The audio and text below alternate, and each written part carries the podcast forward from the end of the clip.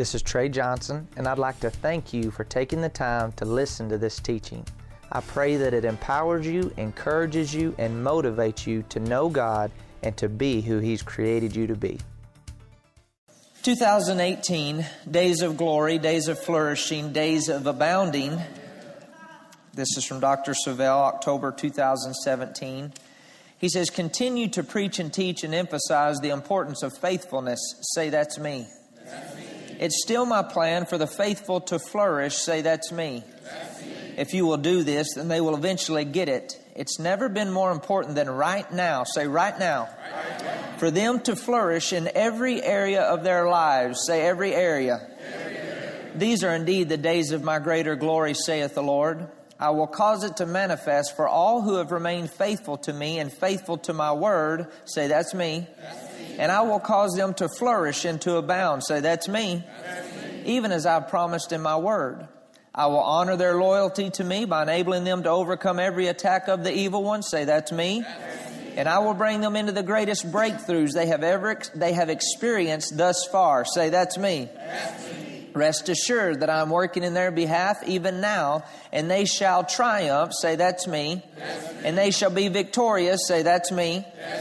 And all shall see that I'm still the God of the breakthrough, and I'm still the God that keeps covenant. So lift up your hands and lift up your voices and praise your God, the God who is unlike any other God, the God who blesses all who have been loyal and faithful to him, saith the Lord.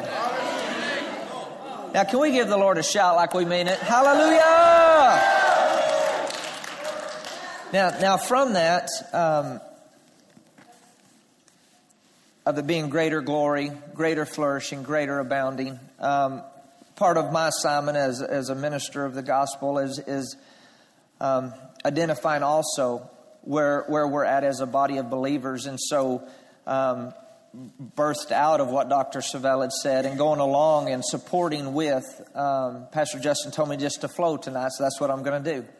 Um, so, looking at the number 18, and, and hopefully you're taking notes, you can on your phone, your iPad, your paper, whatever it is. The number 18, we're in 2018. It's important um, that we understand the season times that we're in. First Chronicles chapter 12 said the son of Issachar, they understood and discerned the times and seasons that they were in. Number 18 represents freedom from bondage. Freedom from bondage. You take the number 8, and the number 8 represents resurrection. The number 8 represents new beginnings. The number 8 represents new slate. The number eight represents regeneration. I'm believing God for a regeneration in your vision, your purpose, your dream, a, a, a new beginning, a fresh start. You take the number 10. The number 10 represents a completeness of order, it represents responsibility. You look in Luke 17 how the 10 lepers um, all received their healing, but only one of them came back and began to thank God over and over and over and over again, and Jesus restored him completely to wholeness because of his responsibility to be thankful. We have a lot to be thankful for. I want to encourage you to take the responsibility to be thankful for everything that God has done and he is doing in our life. Amen. 10 also represents testimony. That some of you, you've been walking in a test, but now it's time for the testimony the testimony of greater glory, the testimony of greater goodness, the testimony of greater flourishing. It's time for testimony. It's our responsibility to stay on God's word, receive God's word, live God's word, and give testimony to God's goodness. A completeness of order. So God is saying we're in a time that there's a, there's a new order. Because, see, anywhere that there's chaos, God's word always brings order in the beginning when the Holy Spirit hovered over the face of the deep. And the word said that God spoke, light be, and light was. The word light in the Hebrew is the word or, O R E, and it means order. That anywhere that there's chaos or anywhere there's bondage or anywhere there's darkness, when the word of God penetrates it, it always brings order. What area of our life is chaotic, let's put God's word on it and bring order. It's freedom from bondage. The number 18, freedom from bondage. God is saying, okay, this is the season that we're in. He wants us free from any bondages. He wants new beginnings, fresh start, clean slate. We have a responsibility to lay hold of this and for this to be our testimony. It's not only going to be greater glory, we're living in greater glory, greater manifestation, greater goodness of the things of God. You look at it in the Hebrew, the numbers 5778. 2018, 5778.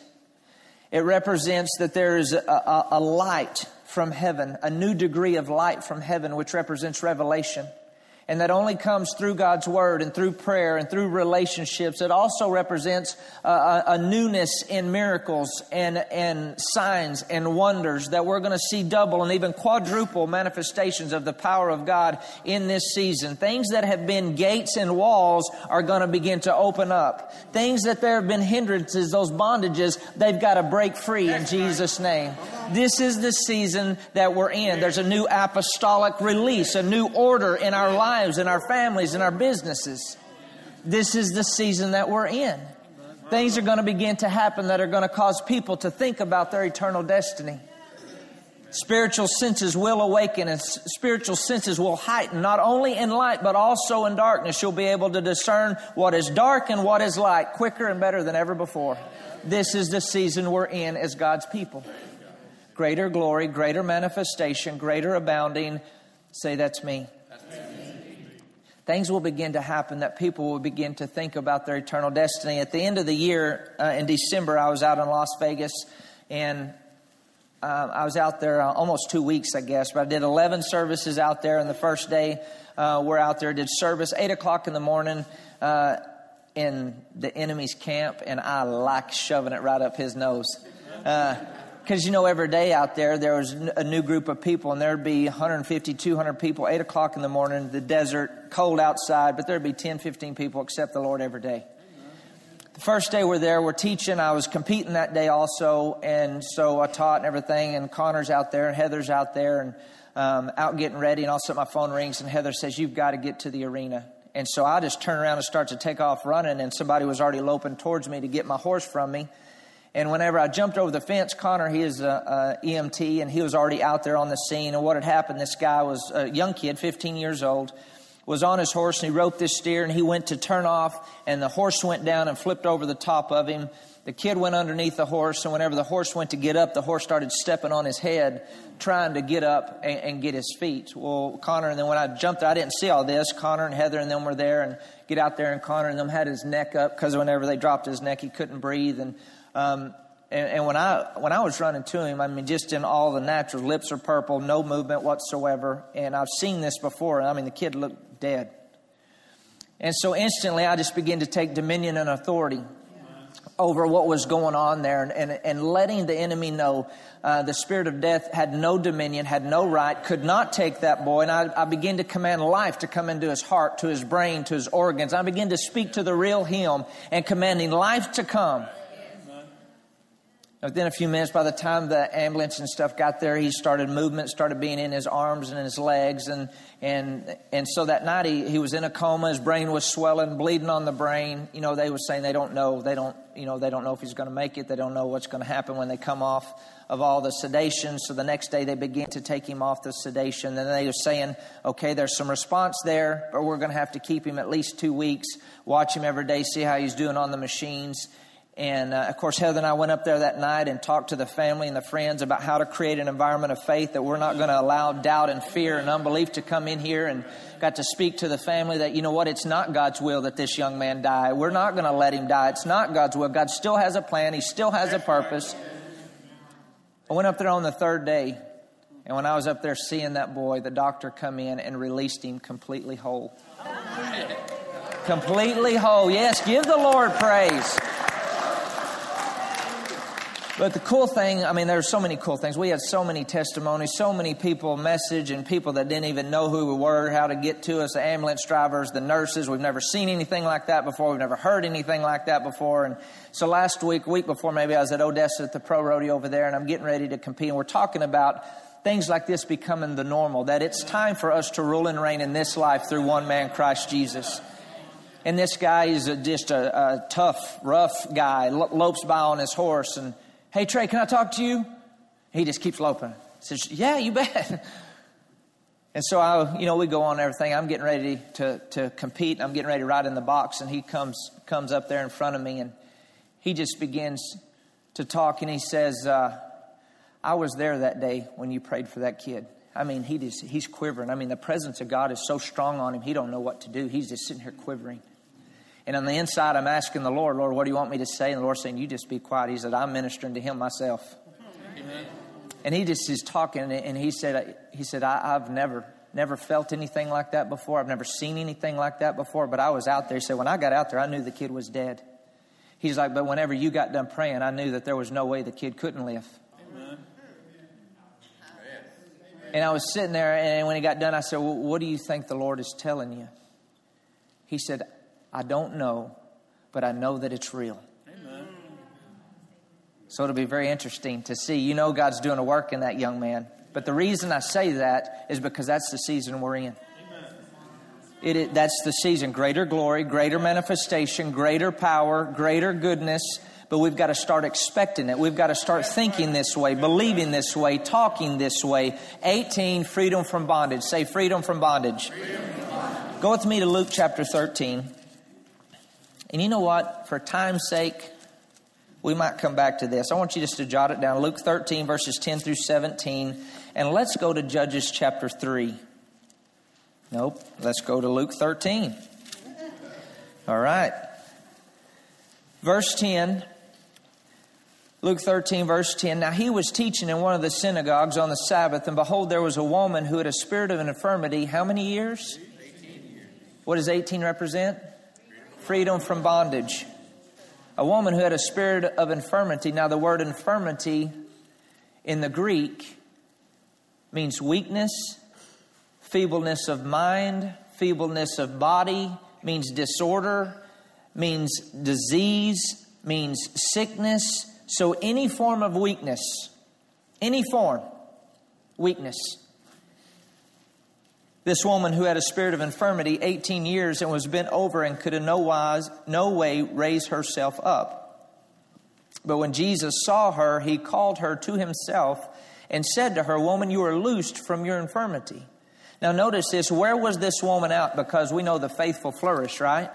And even though this woman was bent over, where was she at? She was in the house of God and you know that she, she had opportunity to struggle with her image on the inside of her. For 18 years, she'd been dealing with this weakness, but she stayed faithful. She stayed committed. She stayed in the process. She didn't throw in the towel. She didn't quit. She engaged her persistence. She was patient. She kept showing up.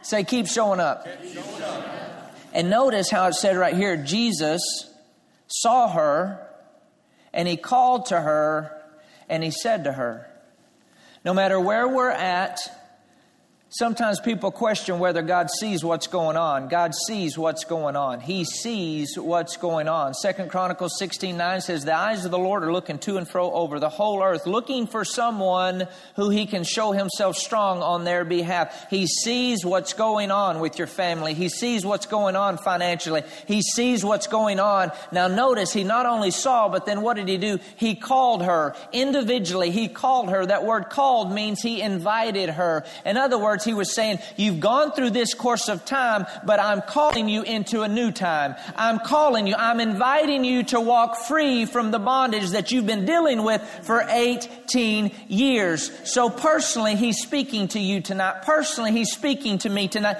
He's speaking to us and He's inviting us to come into this time, this time of greater glory, greater manifestation, greater goodness, greater harvest, greater miracles, greater signs. He's inviting us and then he spoke individually. Woman, would you put your name there? You are loosed. I'm inviting you into this time because this is the time to be free from bondages. You're loosed. Body, you're loosed. Sickness, woman, you're loosed. Loosed means to be completely set free. Completely set free. So God is saying, I'm inviting you into this time of greater glory, greater manifestation, greater flourishing. It's very important that we flourish in every area of life, right? He said, I'm inviting you to realize in this time, it's time we're completely set free. Not just a little bit free, but we're completely free. Free in our mind, free in our body, free in our family, free in our finances, free in our destiny. It is time to be free. And he goes on in verse 13, and he laid his hands on her, and immediately she was made straight and glorified God. But the ruler of the synagogue answered with indignation because Jesus had healed on the Sabbath, and he said to the crowd, There are six days in which men ought to work, therefore come and be healed on them, not on the Sabbath day. Then the Lord answered him and said, Hypocrite, does not each one of you on the Sabbath loose his ox or donkey from the stall and lead it away to water? So, in other words, he was comparing the value of this woman to a donkey and ox. He was saying, Now listen, and we could bring it into today. Not, how many of you have dogs?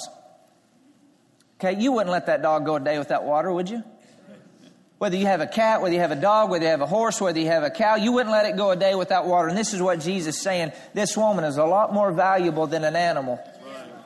And if you wouldn't let her go without water, you wouldn't let your animal go without water. I'm not going to let this woman, I'm not going to let you go any longer. This is the time that we're in. It's time to be free from any bondages. It's time to be free from the weakness of mind, weakness of heart, weakness in our physical body. Any weakness. Say any weakness. Any weakness. See, the reason I keep saying is because I want you to wrap your mind around what is that weak area. I don't care what it is. All things are possible to us because we believe, right? We are, we are believers. That's who we are. It's natural for us to believe for greater glory. It's natural for us to believe for greater healings. It's natural for us to, to believe for greater breakthroughs. It is natural for us. And God is saying, I'm inviting you into this season to be free from the weaknesses.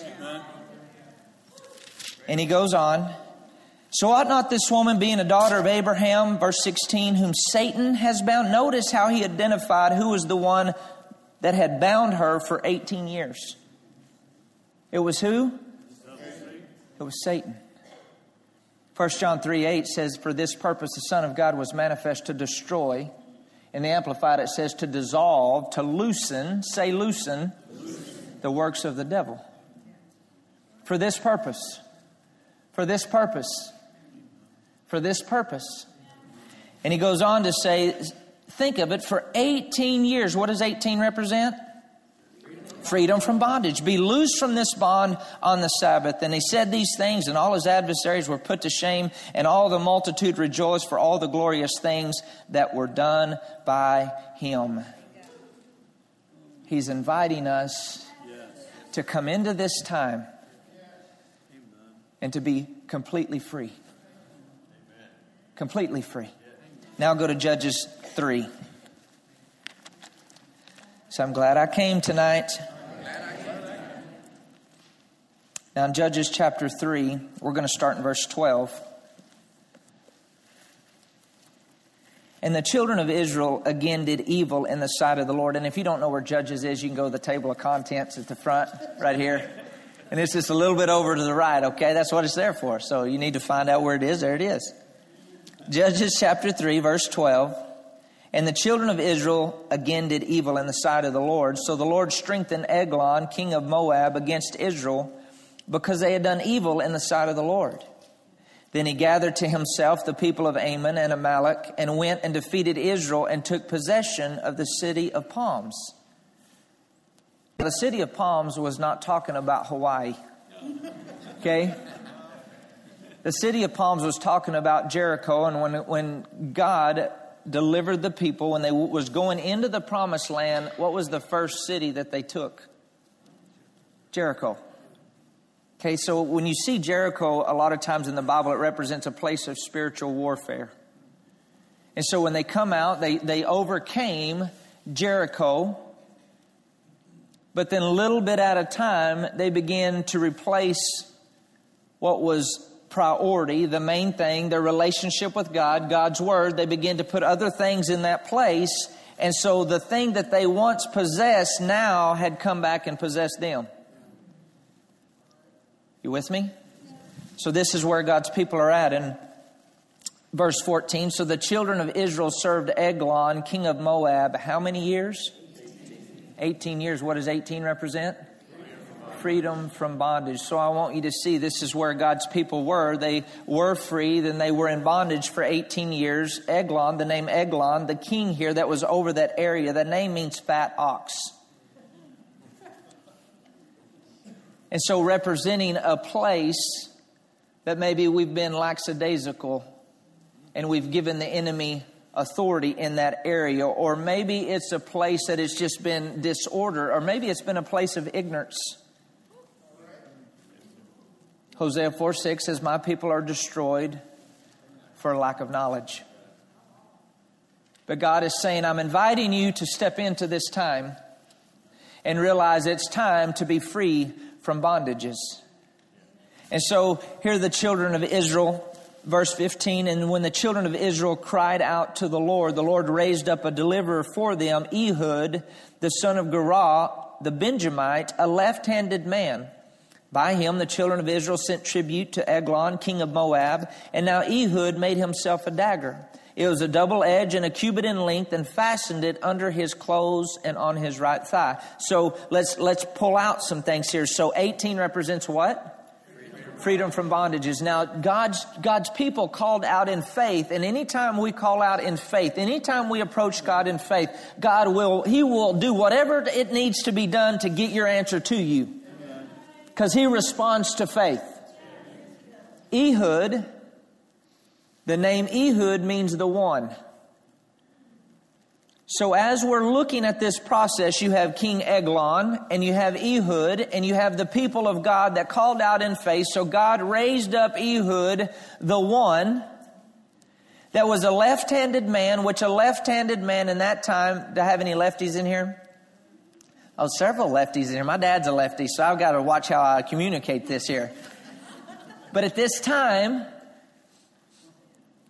left handed people, it, it seemed like a limitation. It seemed like an oddity. It seemed like a handicap. It seemed like a hindrance.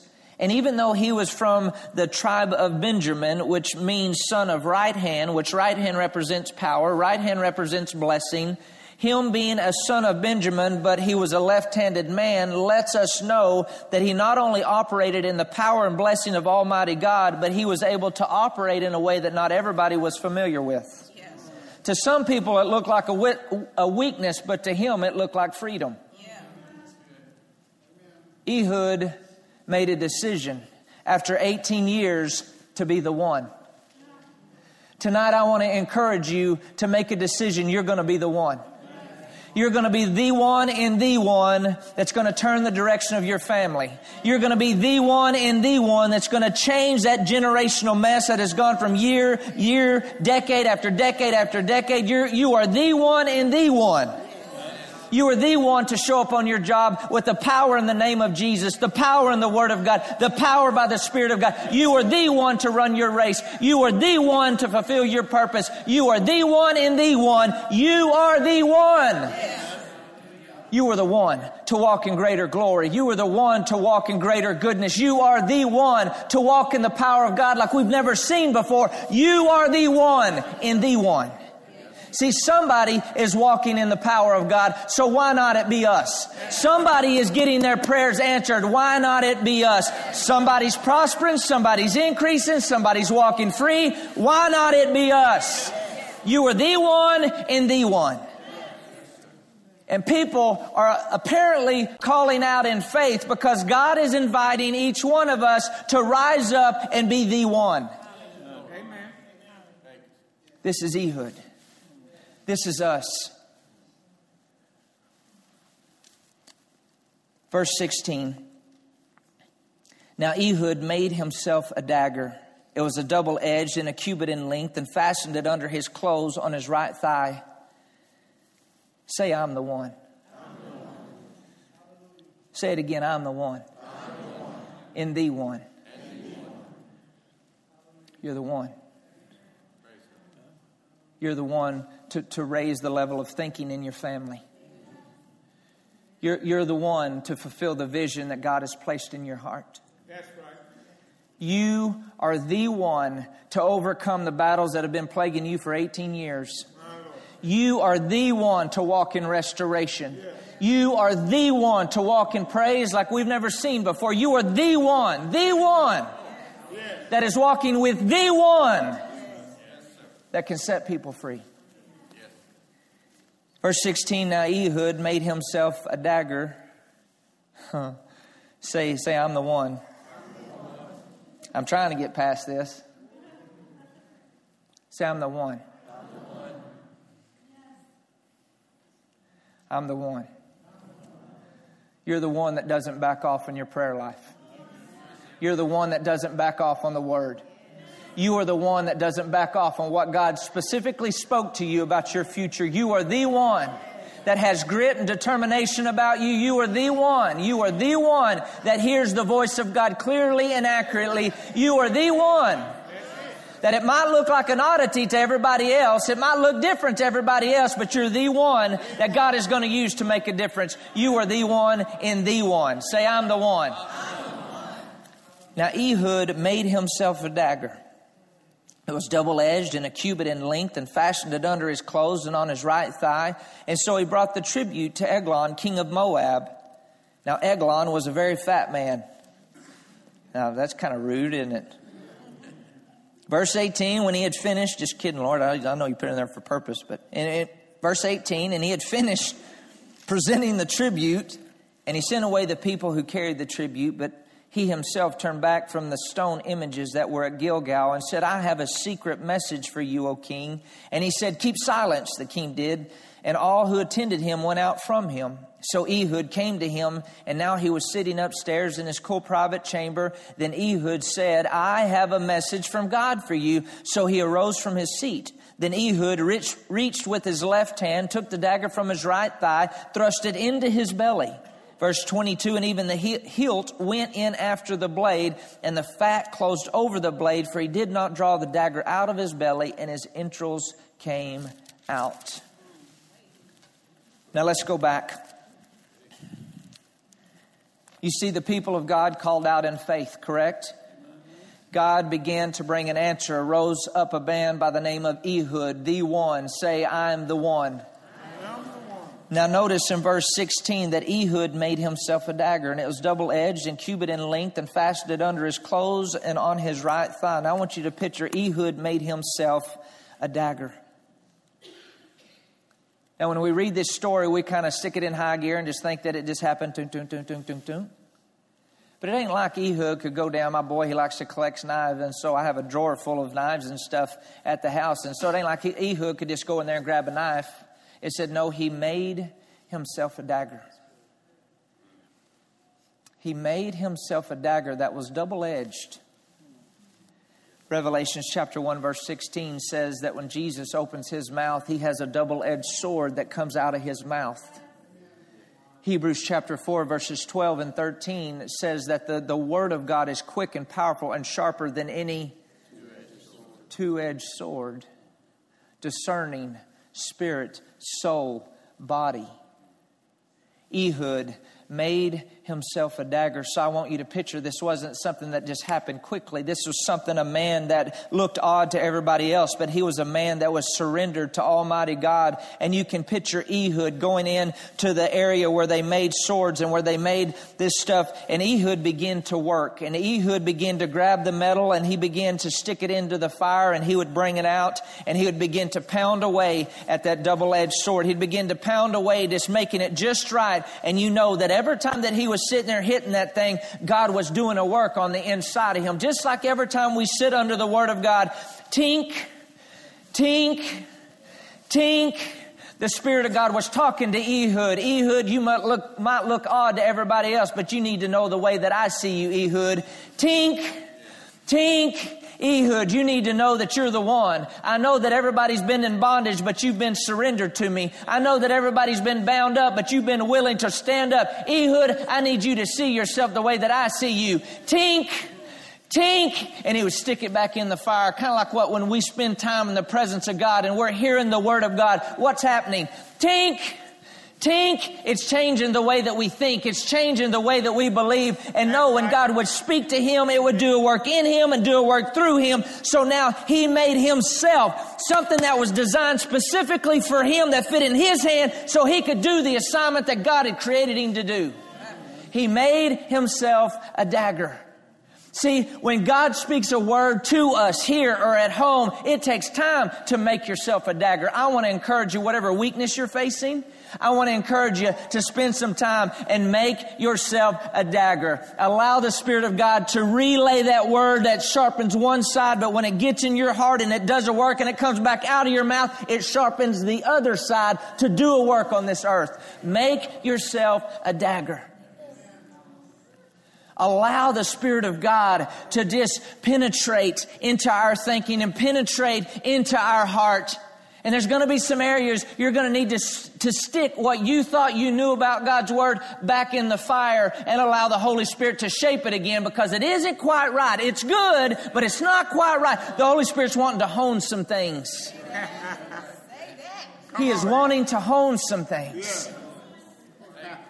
And notice as he's sitting there and he's working and God's talking to him, I just keep thinking of Jeremiah 18. Remember the story when the prophet Jeremiah, God told him, I need you to go down to the potter's house and I need you to look. And he's watching the potter make the clay, and it says that it was spoiled in the hands of the potter. The word spoiled means it was altered from its original intent. In other words, there was an original intent for this pot, but it didn't quite work out right. It kind of got off a little bit, so it says that he reworked it. The word work means to become. Re always means to bring it back to the original. God might have had a plan for you, but you might have got off just a little bit, but God's wanting to rework you so you can become who you were originally created to be. And I can see Ehud, the one, say the one spending time in there shaping it. A cubit, it went from the tip of his finger right here to his elbows. And these swords were designed for up close personal combat. They weren't, they weren't designed to joust with. They were designed for up close personal combat. He made himself a dagger. This is the sword of the Spirit. This is the Rhema word of God. This is the spoken, the word that is spoken, quickened by Almighty God that you know, that you know, that you know. God spoke it to you specifically. That's the sword. So up close and personal personal, you can do your work. And as he's making this dagger, tink, tink, and the Holy Spirit's just painting this image of who He is. Ehud, you were born for such a time as this. Ehud, I'm inviting you to step into this time. Tink, tink. It says that, that he, he, he attached it to his right thigh. The right thigh always represents in the Old Testament, in the Old Covenant, a place of covenant, a place of trust a place of confidence. Whenever they would make covenant with one another, they would stick their hand underneath the right thigh. I love you, Vic, but for you to stick your hand underneath my right thigh, that's some trust right there, brother, right? But see, what was, what was happening as he was in there building his dagger? Trust was being developed. Confidence was being developed that this, this, this dagger wasn't designed necessarily by him and him alone. It was the one doing the work in the one to develop it specifically for him to fulfill his assignment. And it was going to be attached to a place of trust and confidence, knowing that he was in covenant with Almighty God. And he said he attached it underneath his clothes. That clothes represents righteousness. That as Ehud spent time with God and made a dagger, he began to realize that he did belong in the presence of God. He was in right standing with Almighty God. He was chosen for such a time as this. He was the one and the one, and he wasn't going in his own might. He wasn't going in his own strength. He was the one and the one. And so he made himself a dagger and he attached it to his right thigh, and it was underneath his clothes. And so here this man who was willing to surrender. What looked like a weakness to everybody else was the very thing that God used to set him free from bondage. And so he approaches the king's court. And because everybody was right handed, the security guards, they patted this man down like he was a righty, not a lefty. He wasn't very impressive looking to them but what was burning on the inside of him. What did he say? I have a message. I have a message. The time that he was spending um, beating that dagger and molding that dagger, God was boiling that message on the inside of him that he knew it was not right for his family to be in bondage. He knew that it was not right for that nation to be in bondage. He knew that it was not right for God's people to be in bondage. And he was getting a revelation that I am the one in the one. And that message was bubbling. And the security guys just let him come on in. And the Bible says that they gave the tribute because ever so often they would bring a gift to the king and see the enemy that was lording over God's people at that time. He was very fat, it said. Represented that he was just served. Maybe there's an area that you've just served over and over again, but it's time that that area of weakness is dealt with. And so Ehud, what did he say? When he walked in, he gave the gift, and, and everything seemed to be going the same way. And the Bible says they began to walk away. But then when he got past the stone images at Gilgal, Gilgal represents coming out of the kingdom of darkness, coming into the kingdom of Jesus Christ. Gilgal represents I'm making a decision that I'm not going to be the same I've always been. There's something happening in me. I'm changing. Because if you stay at Gilgal, that's what tradition and religion looks like. You're saved, but there's no power power. You're saved, but there's no authority. You're saved, but you're stuck, and stuck stinks. Right? says he went past the images, the idols that they worshiped, and he turned. In other words, God had been doing a work in him, and he made himself a dagger, and he knew that it was this time that I'm the one.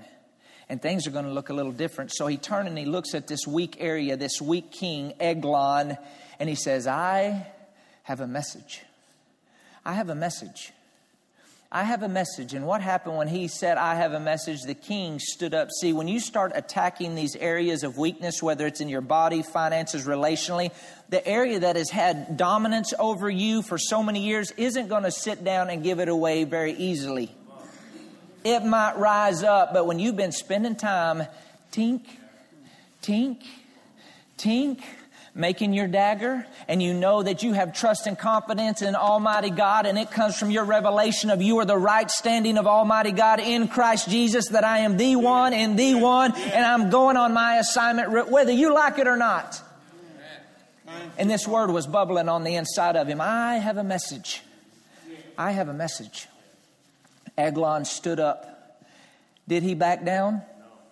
Ehud did not back down. What did he say again? I have a special message from God for you.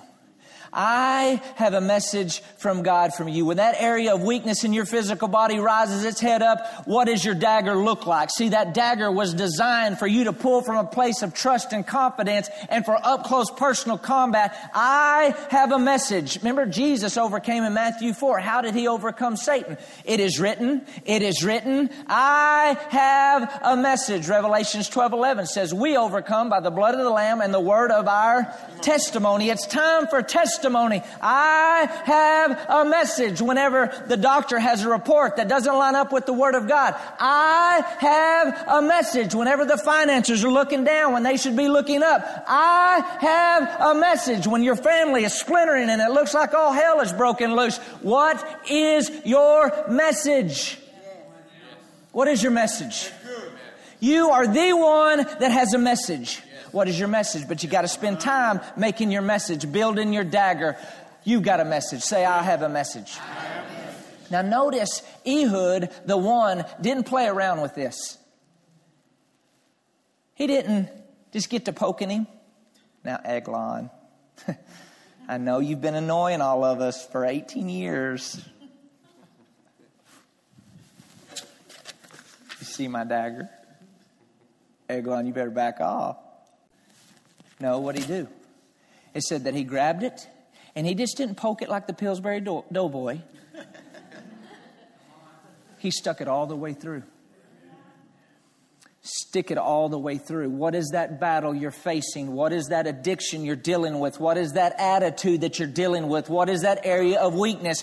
Grab the word and stick it all the way through. Not part way through, all the way through. All the way through that weakness. Remember, God is inviting us to enter into this time to be free from bondage. He says, stick it all the way through. Stick it all the way through. Don't play church. Don't be religious. You have one thing on your mind, and that's freedom from bondage. That's winning. That's that's victory. Stick it all the way through. All the way. Say all the way. All. Now notice when he stuck it all the way through, this area of weakness fell to the ground. Let's go on. This is where we're at right here, and I'll kind of speed it up for time. I lost my place, so I'll just I'll summarize it here. So the Bible says that Ehud shut the doors, locked it, and moved forward when you shove it all the way through this area of weakness and it dies and you know you have the victory, don't try to resurrect it. Don't go back in there and try to give it mouth to mouth. Don't go back in there and say, Oh, apologize, apologize, and try to pull, pull your knife out. No, you stuck it all the way through on purpose because you know it's God's will that you're free. You know it's God's will that you flourish. You know it's God's will for greater glory, greater manifestation, greater goodness. Stick it all the way through. Say all the way through. The way through. Then shut the door, stick a lock on it, and let's move forward. Let's move forward. Then it says from that point on, here, here comes um, Eglon's, the security team, the guys and everything, they're there. And it says that they, they waited. They thought the, the king was up there using the restroom and it just began to smell. And they kind of got embarrassed, like, oh my gosh, man, he's doing a good job. You know, it's like, woo! To the point.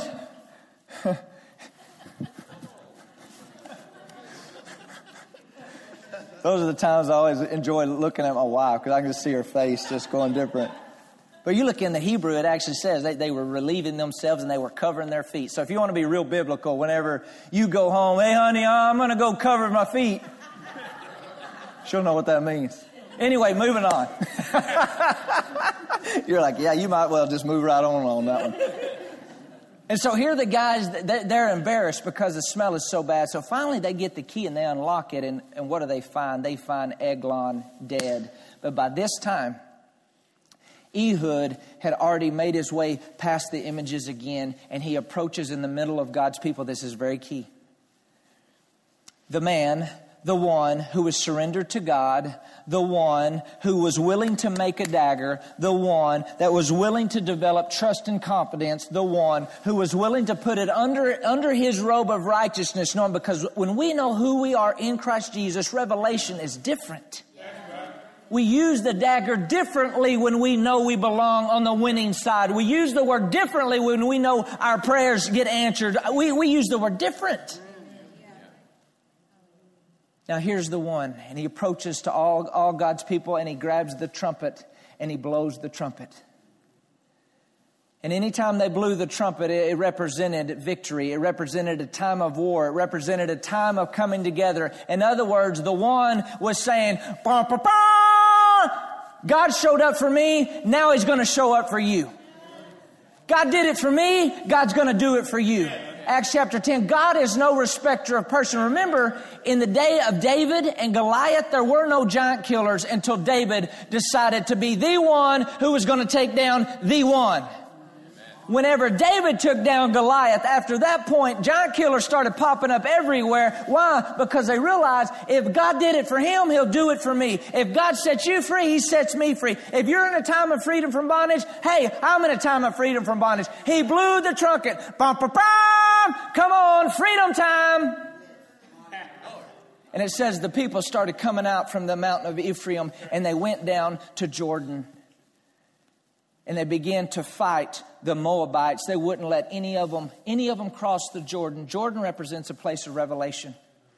Remember when Elijah and Elisha were there and, and, and, God went to take him up, but he, he, hit the, he hit the Jordan and it parted. See, Jordan represents a place. See, when you decide to be the one, and you spend time making yourself a dagger and during that time you're you're hitting on that thing and God is speaking into your your heart and he's he's molding the way you think and the way you see yourself and you begin to develop that trust and confidence and knowing that you're in right standing with Almighty God. When you begin to see that you're the one and the one and you're going to where God has called and created you to go you begin to see what others can't see you begin to hear what others can't hear. You begin to know something that not everybody else around you knows. It might look odd to them, but you know that it's designed for a special purpose.